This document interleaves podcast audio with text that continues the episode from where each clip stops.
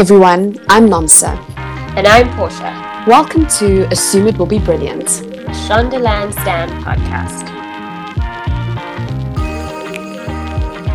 Hi Nomsa. Hi Portia. How are you? I'm good, and you?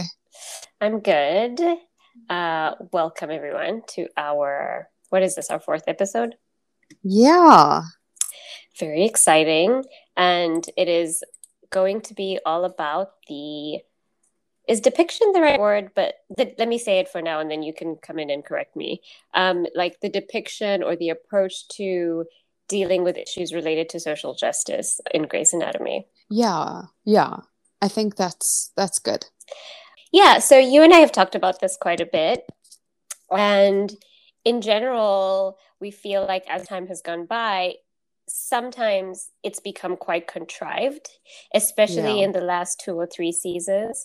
Um, it's felt very like forced and performative. And I think it's because they're trying to be of the times and topical, right? And speaking to an mm. issue because it's happening in real time.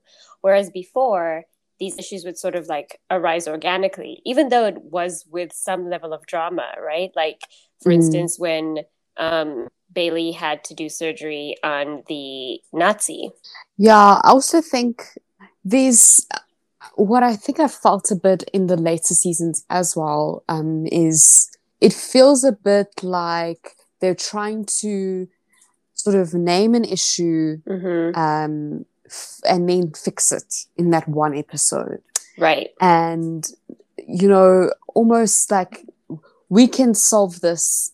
Mm-hmm. Like, you know, come up with the answer and solve it, and or, or maybe just like over dramatize um, something in a specific episode mm-hmm. with a, it's feeding out of place of where Grey's is in general, um, and not feel it. It's not feeling as organic as it may be used to, right? Uh, or if they're not sort of like trying to fix the issue immediately, they're trying to do advocacy and education about the issue like in forty minutes, right? For everything. Yes. And so yeah. we've discussed how like it's kind of odd. And I've I've seen this as well in Station nineteen, where, you know, they're firefighters or they're doctors, but then suddenly they're like giving statistics, you know? Yes. In the middle of their monologues, which wasn't how they used to approach this stuff before. It always used to be so grounded in the patient, right? Or yeah. in yeah, in the illness that was happening, in the in the specificity of the lives of the patients or of doctors, right? It would come up and they would navigate it like a human being. Um, yeah. But now they sort of like, I mean, recently, remember when Maggie was talking to Owen about what happened with, uh, what's Glass's boyfriend's name? Nico. The Asian patient. Yeah, with Nico, with Nico um, and they missed something because uh, Asians have a predisposition to the illness. Yes, and then, yes. you know, Owen is sort of doing his like white guilt thing. And, you know, Maggie is all like, here are the statistics on like Black maternal health or like healthcare in the system. And it just felt, as we say earlier, kind of contrived and out of nowhere. And I know you took particular issue with Winston getting pulled over when he was moving to Seattle. For me, most of season seventeen. Mm-hmm. I'm not trying to pick on that season, but a lot of it felt, um, you know, when it just feels like, it used to feel like we were looking into, um, because uh, they told a lot of these stories through their patients before, mm-hmm. and it felt like it was a window into a patient, like patient's life. It was just this moment in that in that patient's life, mm-hmm. but you, they were telling you that my life is bigger than this moment of this this illness, whatever. I've got right. this life, whatever. Whereas now it feels a bit like sometimes we're watching the news. I just there was. There was that moment, um, just to take back with Maggie mm-hmm. and um, Miranda was sitting, this is in season seventeen, on a bench, earlier oh, season yes. seventeen. Mm-hmm. And they were talking about COVID and all the statistics of how Black mm-hmm. people are dying the most from COVID and the most under-resourced and all of that. And yes, it's true. And of course, I mean, it is something that needs to be highlighted. But I think the way in which they did it, and you know, another thing that I think maybe irks me a little bit is that it had to be Maggie and Bailey speaking about it, mm. as if it couldn't have been Teddy and Owen, mm. or mm. it couldn't have been Sch- Schmitz and um, Schmidt's friend. Um, what's her name? Yeah. Uh, you know, it uh, just couldn't have been anyone. It had to be the two black women, right? So that were of, giving us these, you know, statistics.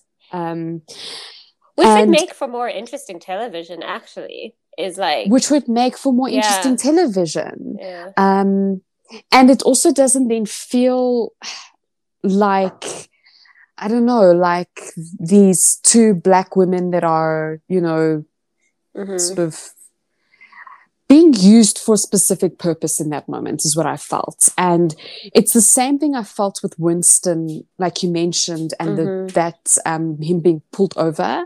Mm-hmm. It just, oh, and I it was mean... in the same time, and I think it was the same episode as the B L M march marches. Mm-hmm, mm-hmm. Um, and I just was like, really, is all of this happening right now that he's being pulled over and we must be scared and worried and we must watch Maggie do this overacting mm-hmm. about, and I'm sorry. And, and Winston, I, and Winston. I don't, yeah, listen, Winston. Let me just say, in case they ever hear this, like, to the actors, like, I'm sure you all are really, like, wonderful, good people, you know, and I thank you for what you bring to the show.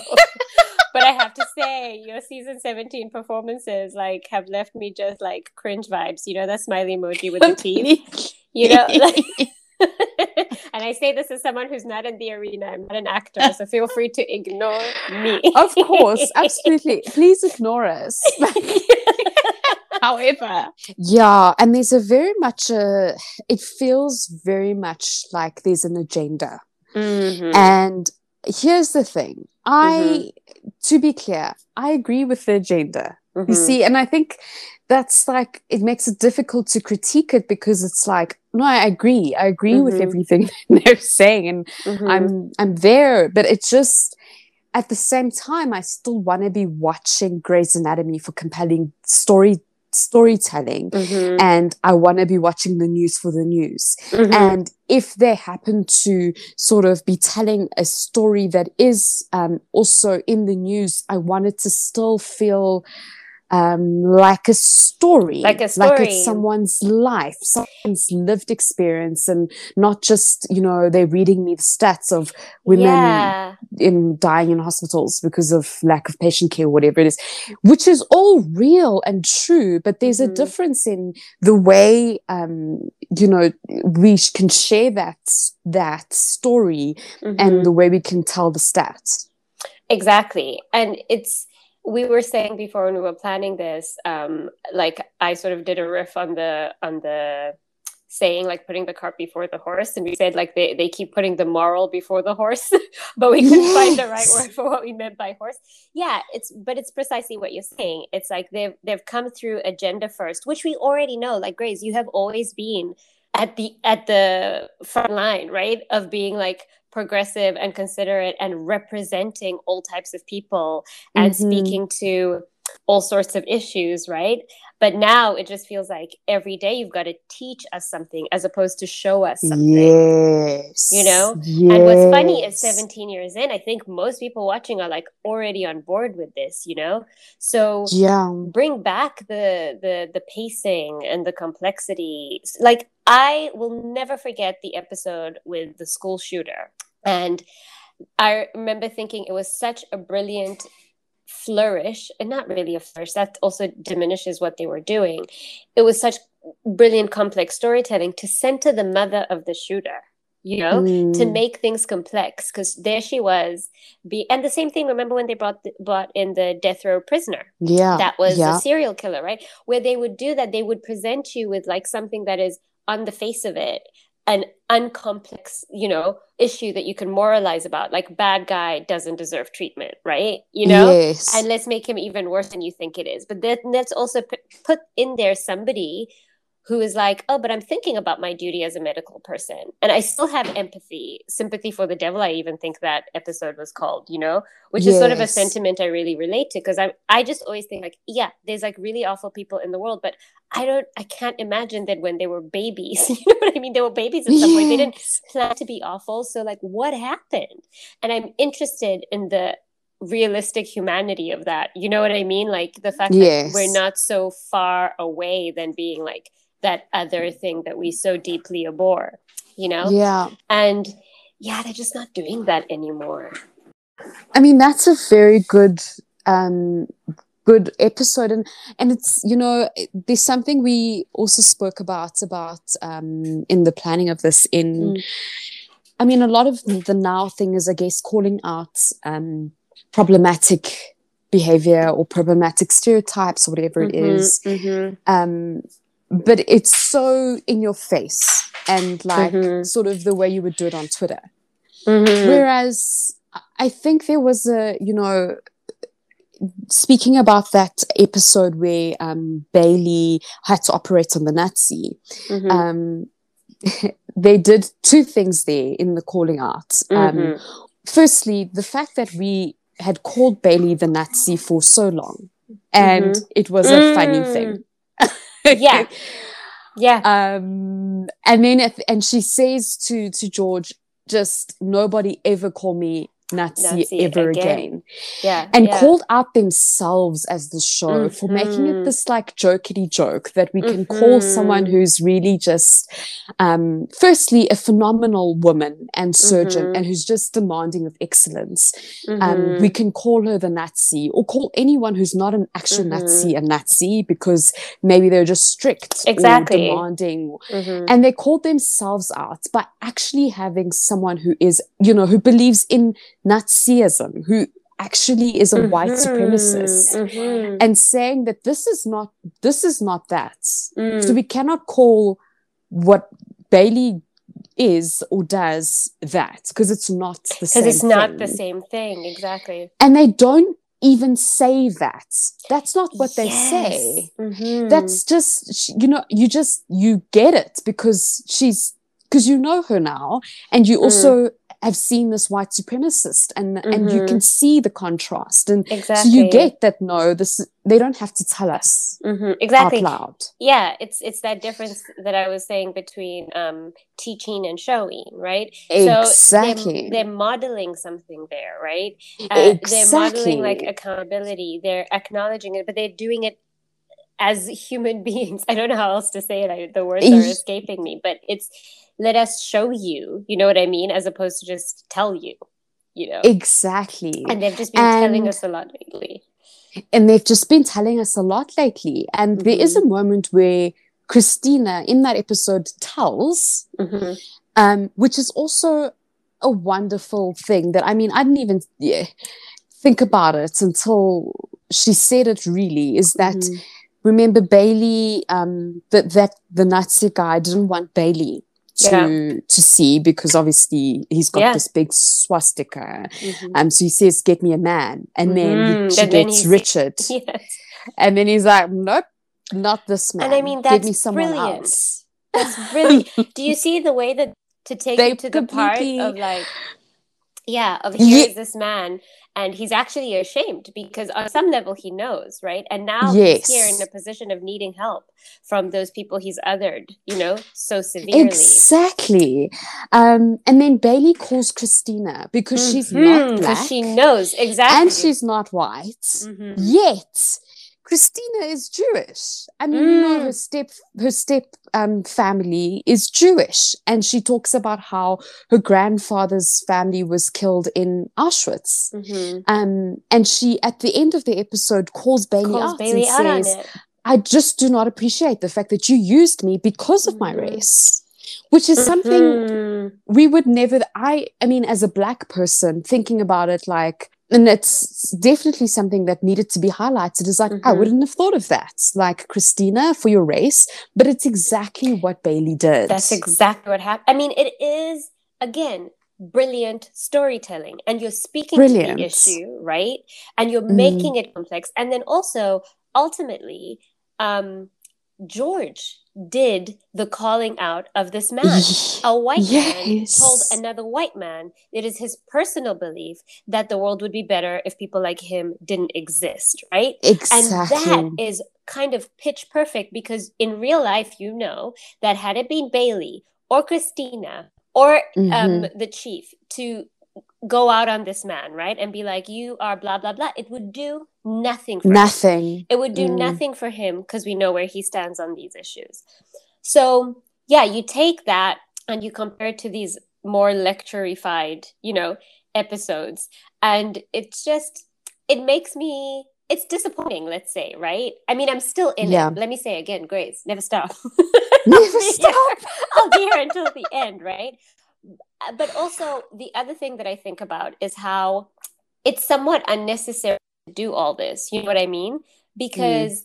they were already so pioneering, you know? Yes. The fact that women are in the lead, the fact that the women were often pushing back on it, that they were full three D complex human beings, you know? Yes. It started with more representation in general, like particularly racially is what it was notable for, like in the news and for race blind casting or whatever they, oh, that's, I think that's what they call it. Um, yes, and it has yeah. always been so much more believable. It still is more believable, I think, because obviously because it's been on so long, but also they started so long ago. So to me, it's still like so pioneering. Then these it, all new shows that sort of come out now are I call like the United Colors of Benetton vibes, you know, like yes. everybody they've they've cast a diverse, you know, quote unquote cast. And but but then they just pretend everybody is righteous because of that, you know, in the cast. But Grey's actually brought the heft with it. You know what I mean? Yeah. Yeah. And yeah. And I, I feel I agree with you in that they don't have to actually do it like this, because they've mm-hmm. always been, they've always been, like you say, pioneering and diverse in actuality. Mm-hmm. Um, and also just even in the back, you know, behind the scenes. Mm-hmm. Um, you had, uh, it, you know, women at the helm and women of color, and you you had a real um, sense of telling every different kind of story. It, you know, yeah. even the fact that Christina is um, Asian and Jewish, mm-hmm. and it's it's like it's what? Not tokenistic. It doesn't. It's play not stereotypes. You know, it doesn't. Um, mm-hmm. And even, you know, just who everyone is, it just isn't, it's not um, a trope.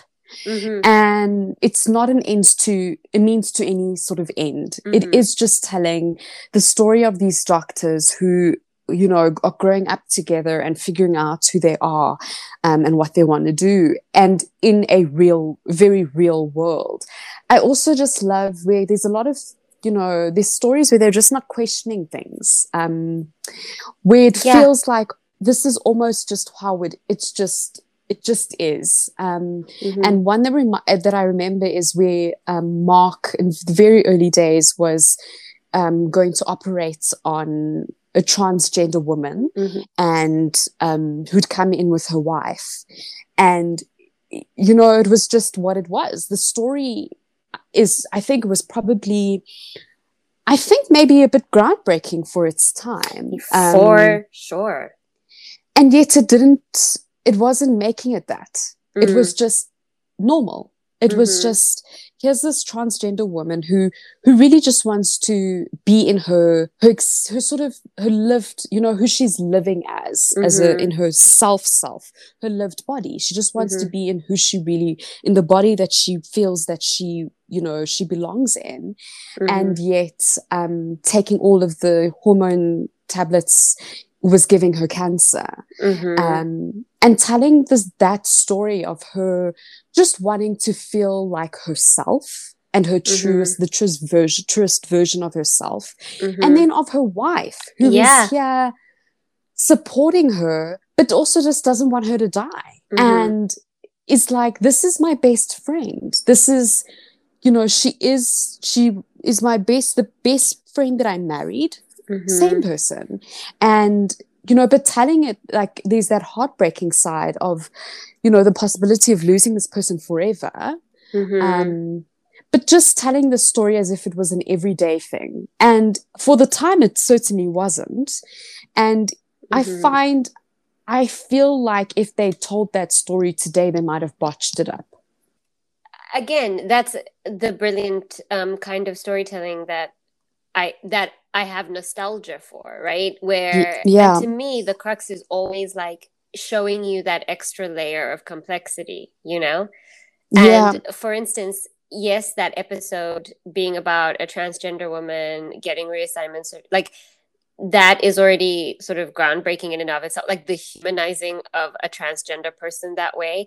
But then yes. to also add on, like, let's look at it from this woman, this woman's partner's perspective, you know, and yeah. this is someone she loves, but this person is changing their gender, which it kind of fundamental if you were with them and fell in love and built a life with them before. And so of course you have feelings of loss associated with that, right? Which isn't yeah. something that we often focus on.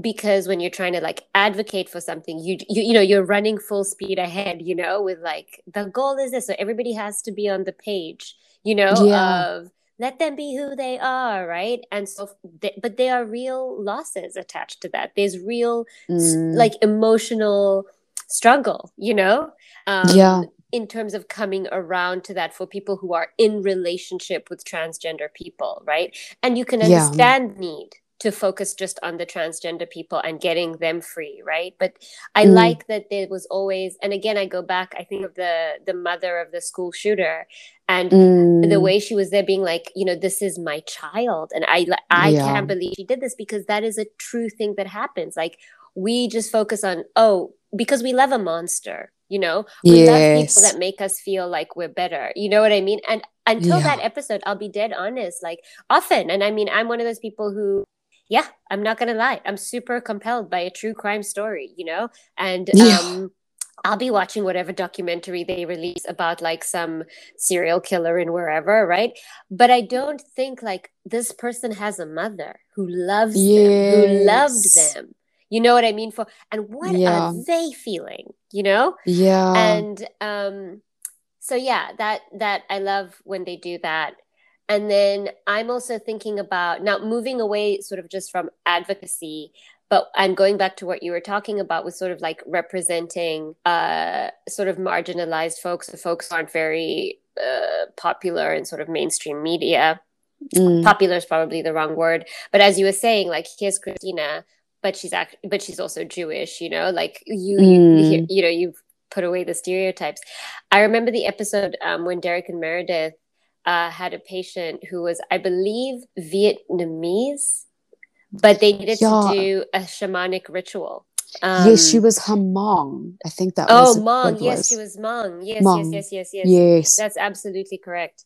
Um, and the way they represented, like, again, this is the thing about like modeling inclusivity, right? Yeah. That they would do so well with that sort of matter of factness. You know what I mean? Like they yeah. didn't exoticize overly, you know, the yes. need for this ritual or anything. They were just like, all right, this is what the family needs and wants. Like, let's make it happen, you know? And Derek flew in somebody, like went that far yeah.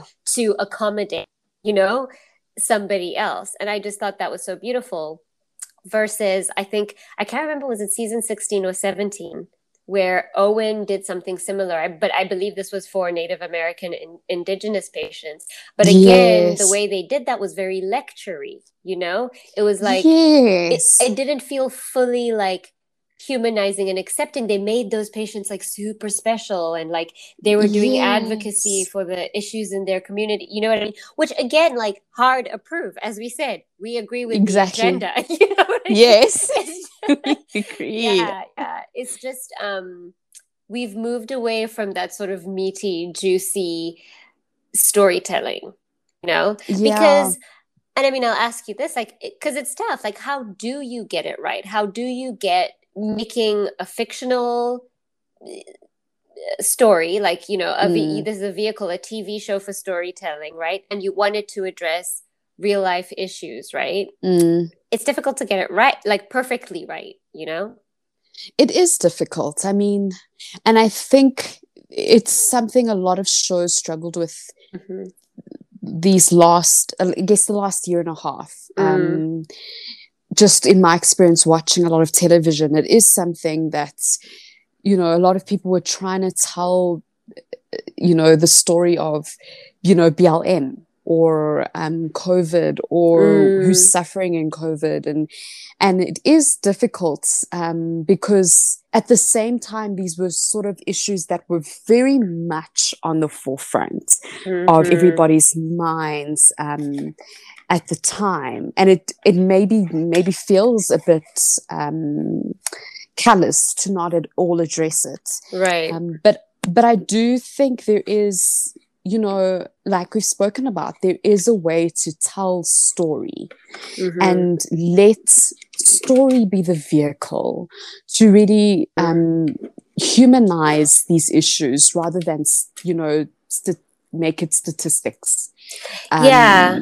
To, to really like tell a human story, um, a real story, and not mm-hmm. having to solve the issue in the forty minutes or even in the season. I mm-hmm. just don't think it's necessary, and it's I don't even think that it's helpful. Mm-hmm. I think it's more helpful to tell just stories because human humanity is moving, you know. Yeah. Um, yeah. It is moving enough. Mm-hmm. It's true. It's true. Uh, vulnerability is moving. Say, for instance, the story, the, the issue we're trying to speak to is exactly like discrimination in the medical system towards Black people, right? Mm, like yeah. showing me go, say, as a Black woman with my child and I'm trying to get help, but the staff doesn't like understand African-American vernacular English or something, you know? And so they didn't get what I mean because nobody mm. was there, you know? Um, or I saw like a really compelling tweet from somebody that I, I follow because we met in Montreal, and it was during COVID. And she tweeted that her mom had called to see if he needed to go get tested, right? Mm-hmm. And her mom was having trouble breathing. And my this this person that I follow is multiracial. Her mom is Black. And they said, well, just check to see if your lips turn blue, right? Mm-hmm. You know, then you should be going. And like, Black people's lips don't turn blue like that. Yeah. Harder to tell. So something where like you, you know, you show that, but without saying like nurses are being discriminatory. Nobody is right. competent in the medical system. You know what I mean? Where you be, where you issue size it instead of humanize it. Issue size is yes. not a word, but you, I think you understand what I'm saying. And, and you were telling me the other day about how it's actually kind of dangerous even for the political agenda that you're trying to do, because when you keep doing it like this, you're reaching people who are on the quote unquote left. I know that that's not a perfect term to people who are listening. I'm not, you know, trying to glom everybody, but you get what I mean. And yes. saying you're right, right? But like it's you're also, one, not reaching people on the right, or you're reaching them and you're saying you're wrong. You're wrong. You know? Exactly. Mm, when you put it. And it's, yeah. Sorry. And I think it's also, you know, it, it's really the moment to get past all of that and to just, mm. you, just to be and just mm. say like, this is something that affects me because this is where I'm, you know, this is where I grew up, or this is my context, or whatever it is. And, and just let me matter. And I think that's something that they did so well, um, you know, in, you know, a, a while ago. Um, right. I even remember now, hear me, okay, let me not lose you. Because, I mean, this character annoyed me to no end, Erica Hahn. Um, to no end. Mm-hmm. However, I remember there was a time where the chief had invited um, Derek and Mark to some a guy's nice. Just it's going to mm-hmm. be the guys, and they're hanging out. And Erica felt offended because mm-hmm. she wasn't invited, mm-hmm. and she she said to the chief, like, to have your attendings, you know, invite your these, you know, to attendings to a guy's night, and not your, you know, your this. I mean, Erica was really new at the time, and not invite yeah. your this female um, attending. It, it's sexist, you know. It's, yeah. It, and and I hated how she com- what she like did in her comparison, but I got the point. Like, Yeah. I mean, it, what she did in her comparison was true to her character. I will admit yes. that the character may have been annoying, but let us also admit that it was consummate acting. You know? It was. I mean, especially watching her back now, I'm like, mm. wow, she was just very good. She was very, very good. And let me tell you, that speech about needing glasses, I'm not going to lie, it got to me. And I, it's, and I, oh, it hit me it's right still, in the chest. It, it still exactly. hits me. Oh my god! Oh my god! Me. She just says it's leaves. Oh, and I'm like, oh god, stop talking, Erica. Go be free and gay. Oh.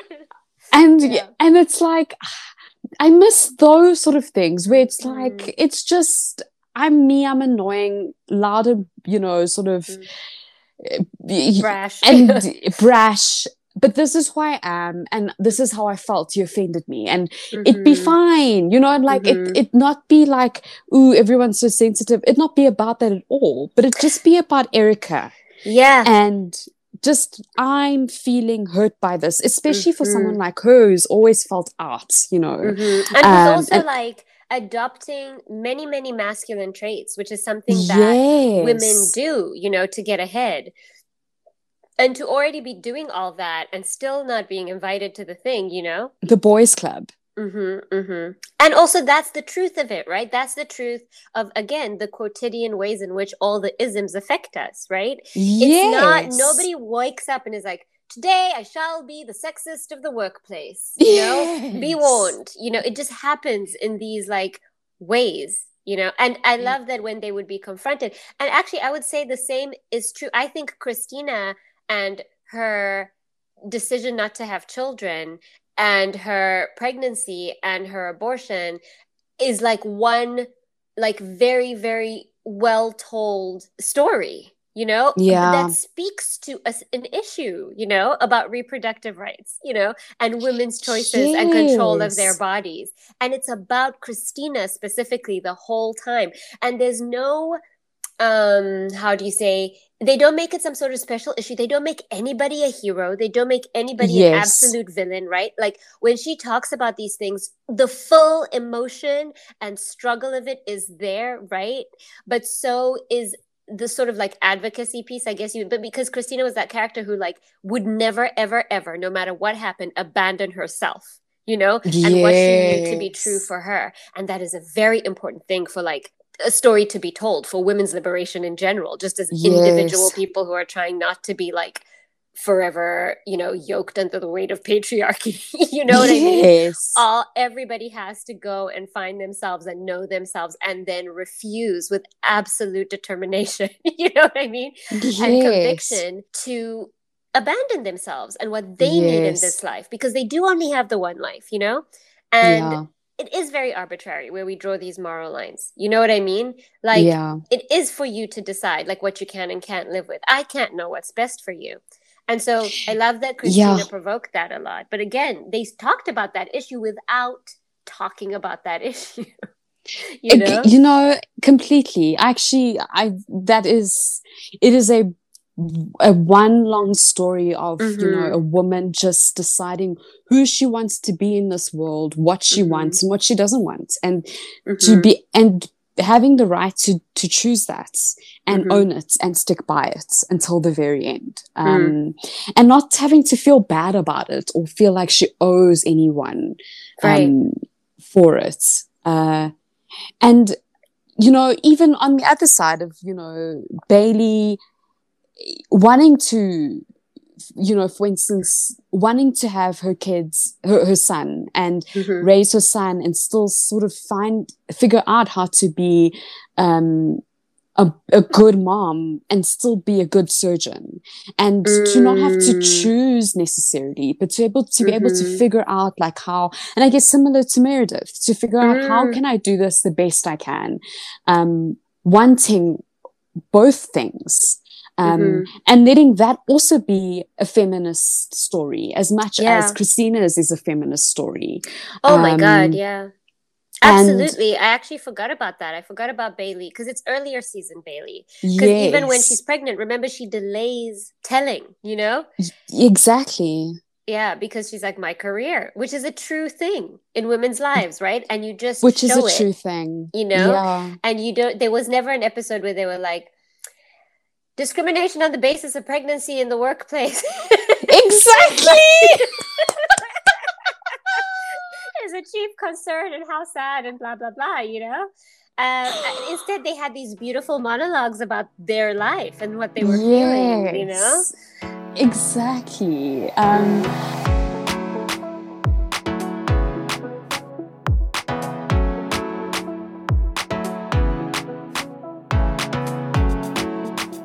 Okay, hot, hot topic. I want to okay. get your... I actually thought about this um, before, just uh, like a couple of minutes before we started. How do you feel about the way they did the Harper Avery story, where he turns out to be um, this, you know, sexual predator? Oh, yes. And then they're like sort of taken down, and then, you know, he's they re- renamed the whole award, and it's now mm-hmm. the Caf- Catherine Fox Award, the whole thing. Mm-hmm. I mean, the way I felt about it was sort of the... definitely the way we're thinking about it now. I was like, oh, okay, they're doing a Me Too episode, you know? Yes. Which isn't the way you want, you know, the way that you want to think about it, right? You want to be in the story, but because yes. of the world we live in now, again, you're right, they're doing, their episodes are essentially tweets sometimes yes. about whatever's going on. I mean, how do you feel? Because you thought about it before me. Let me just jump off from whatever you say to like see if I can con- co- consolidate my thoughts, because I hadn't thought about it. Firstly, it was definitely one of those things. I thought that exact thing. I was like, oh, yeah, it's the Me Too thing. Um, because mm. I thought, I, when I thought back on it, I was like, oh, why did they do that again? I was like, oh, yes, it was Me Too era. Mm-hmm. So it felt very much like a story contrived mm-hmm. for for that very, you know, mm-hmm. s- you know, scenario.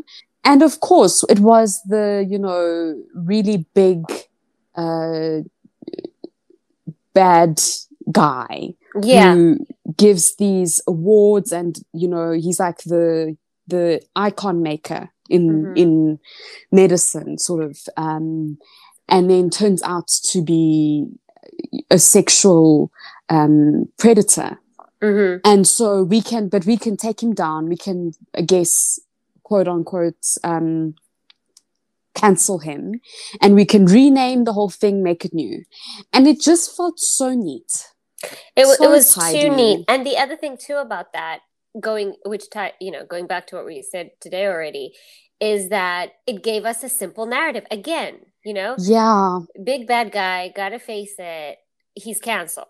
You know, yes, there wasn't. And and what what kills me actually now, I'm remembering the episode, is that there was so much story to tell from the perspective of Jackson, from the perspective of Catherine. You know yes. what I mean? Like, there was so much to be mined there in a juicy fashion, if you want yeah. it, you know?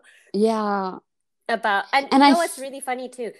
Uh, it's it's brought up a, a memory of um, another show that's super dramatic, not at all a medical show, but did a Me Too storyline well. Style, it was stylized in the style of the show, but I don't know if you watched The Good Fight. Yes. Yes. So do I you remember the, the head of the firm? Right? Oh, yeah. yes. Yes, um, Audra McDonald. Audra's... Oh, there's our Grey's connection. She's from yes.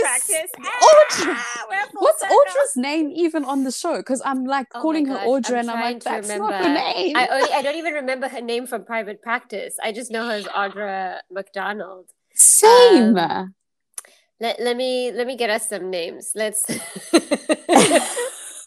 But it's her. She plays her father. Liz, Liz Reddick. Yes. So yes. Her dad, Maine Reddick, was um, a predator, right? And they yes. they did that in the hard way. People said things yeah. that were not neat, you know, yes. in those episodes. And actually, I I don't think you've started the new season, but I haven't um, yet. I'll give you. I'm not going to give you a full spoiler, but I'll give you an example of of how they make it juicy. You know what I mean? There's, yeah. there's some new associates, some new interns, and one of them who she's sort of like trying to mentor but doesn't really understand, you know, the, this new mm-hmm. associate is kind of an interesting character. Um, and the new, and she's sort of like behaving above her station for an associate. Like she's pulling mm. in clients and they're like, what? Why do they want you to represent them? You know? And yeah. she's just not giving in to what's expected of an associate.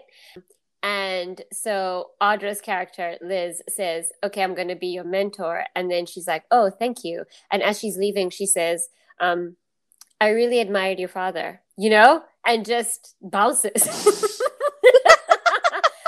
And, you know, you're left with that queasy feeling in your stomach, you know? Um, yeah. Yeah. And, and, and it's, yeah. it's, sorry, yes. No, con- no, no, continue. It's uh, I was gonna just say that it's something um I actually spoke to oh, I was chatting to my boyfriend about yesterday. We were mm-hmm. um talking about um it, it was on Netflix, you know how House of Cards um, yeah. is on Netflix, and it, it, it showed up on the you know the big banner thing, um and I was like, oh, it's your show, um mm-hmm. and he's like, oh yeah, because he used to love House of Cards, mm-hmm. um, but of course it's the Kevin Spacey show. Mm-hmm. So, and he's like, he was talking about how like he loves Kevin Spacey, and like, yeah, I mean, even though he's a sexual predator, and he's like, mm-hmm. yeah, I mean, that's the tough part. And and I said, look, here's the thing, I love, and I, please, guys, don't hate me. Don't I cancel love R. Kelly's. Please don't ca- cancel me. But I love R. Kelly's music. Mm-hmm. And I said to him, like, it's it's tough for me because he is devilish. He is mm-hmm. honestly, um, he's a, there's a lot of Satan's help that he's he's done. You yeah, know? And as far as like you hear the story of a human being, and you're like, ooh, not that one. You know, yeah, no, thank you. No, thank you. Yeah. And yet he's this genius, this musical genius. I mean, he can hardly read, but he's he's like this musical mm-hmm. icon, but also a sexual predator and child rapist, like child mm-hmm, raper. Mm-hmm, you know, mm-hmm, let's let's mm-hmm. just call it what it is. Mm-hmm. Um, and just and we just spoke a little bit about like how people aren't just one thing. Mm-hmm. You know, we're not. Ju- you know. In the way that he's not, he, you know, R. Kelly is a musical genius. Mm-hmm. He's also a sexual predator, and he's mm-hmm. also a victim of child molestation. Himself. Right, right. And yeah, and I think it's one of those things where I think they missed maybe that bit of an opportunity in the Harper mm-hmm. Avery thing, in that, you know, people are not just one thing, and it's okay to hold. Mm. the whole person mm. while also acknowledging, you know, for me, you know, R. Kelly, for instance, should be muted. I, I don't want him playing on radios and mm-hmm. streamed and whatever, because I do believe that it's that sort of, you know, him still getting all of the the money is what makes him think he, he can get away with this sort of behavior, because, you know, there's mm-hmm. no consequences or whatever. But in a in the real way, I also can say he did write The World's Greatest and mm. I Believe I Can Fly, and you know all these mm-hmm. you know these iconic songs, which I you know hope to not hear on radio for years yeah to come. And I mean, the consequence of knowing this about someone is that yeah you remove the comfort with which you could yes. engage with the person's work, you know, and that is actually appropriate. Sometimes I find yes. that people are fighting to not have to feel discomfort. You know what I mean? And it's yes. like, how? You know? Like, this is... yes. Th- this is the natural consequence, you know, of finding... Uh, you know, people are like, oh, but can I still listen to his music? And it's like, you can literally do anything. Nobody has you handcuffed, you know? Exactly. What you're, what you're actually trying to fight for is to forget about to not the, feel bad about to it to not feel bad about the bad did, and that's precisely what keeps the bad things happening, you know. Yes. Instead yeah. of trying to close our eyes and pretend that like people aren't bad, or being like, oh, with bad people we throw them away and erase their name off things and now everything's fine, you know what I mean? Exactly. We would do better to sit with them, to be like, tell me how we got here so we know how to prevent this in all places at all times. Exactly. And and I and I think that's like that is a big thing, is to mm. I think another point is to sit in that stickiness. You know, mm-hmm, it feels mm-hmm. sticky, because it's mm-hmm. sticky. It feels mm-hmm. muddy because, because it's, it's muddy. muddy. It feels yeah. uncomfortable mm-hmm. because it's uncomfortable. And exactly. to sit in it, whether it's something you agree with or disagree with, and mm-hmm. to just, you know, sit in that gray. Because it's also... Uh, Good good job. I see what you did there. Wink, wink. Rosa. Yeah. Because it's also what we have, you know?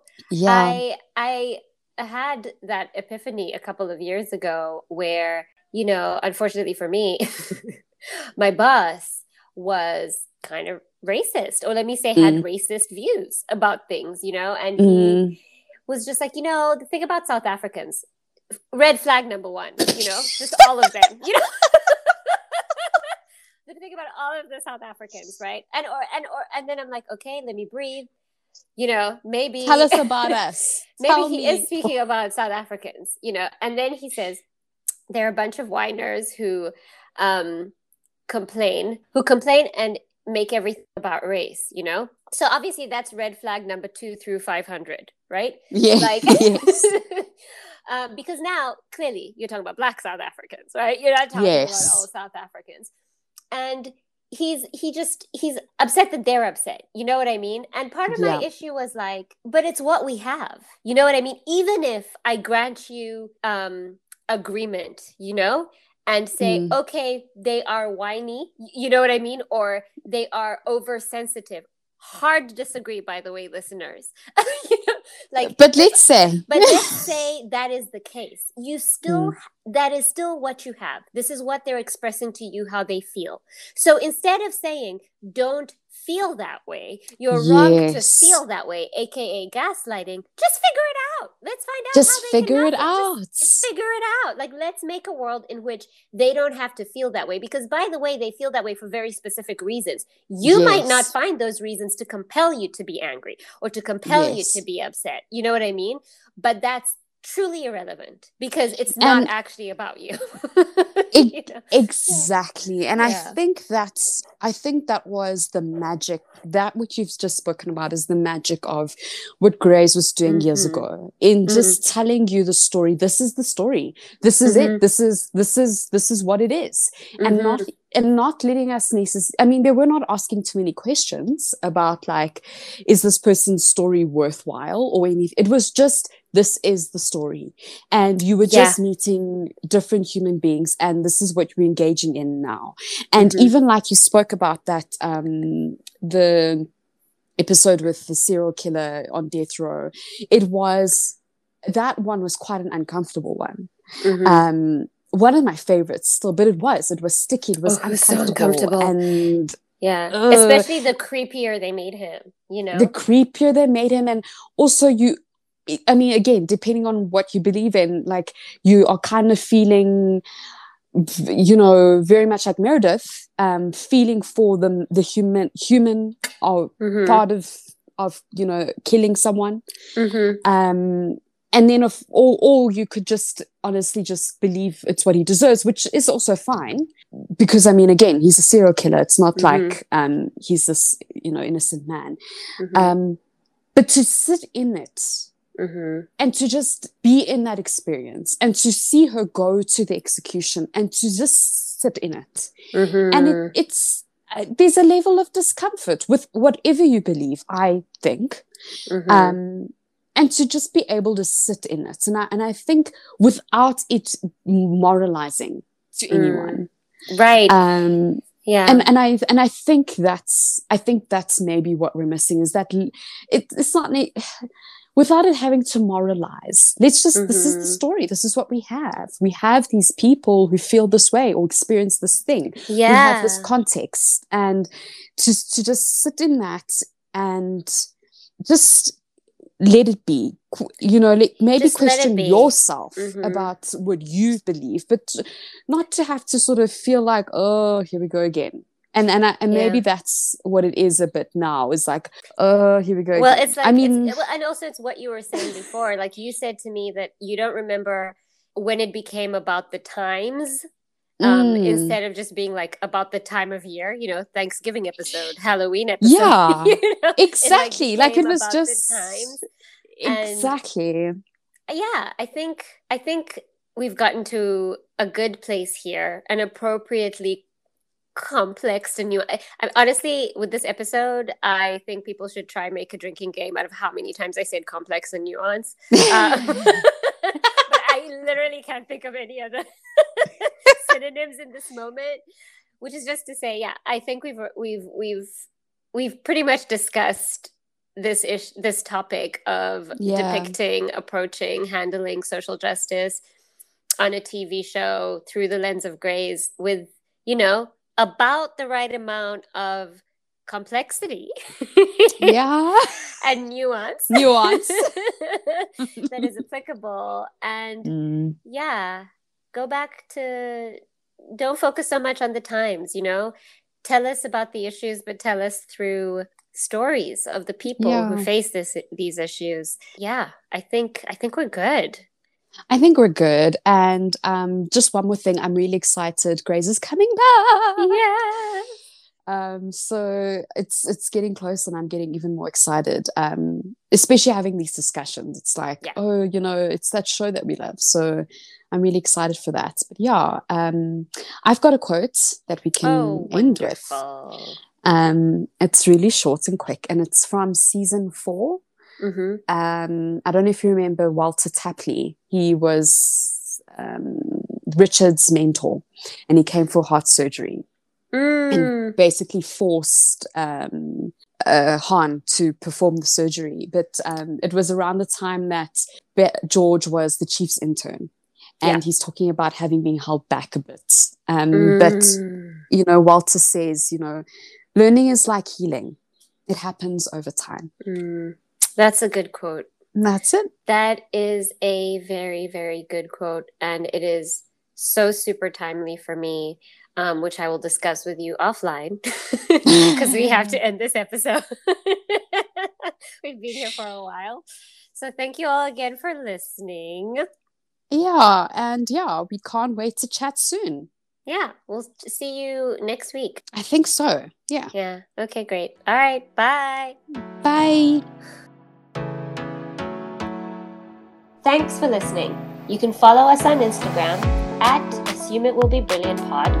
And if you have any queries, questions, or comments, please email us at assumeitwillbebrilliant at gmail dot com. And remember, step out into the unknown, assuming it will be brilliant.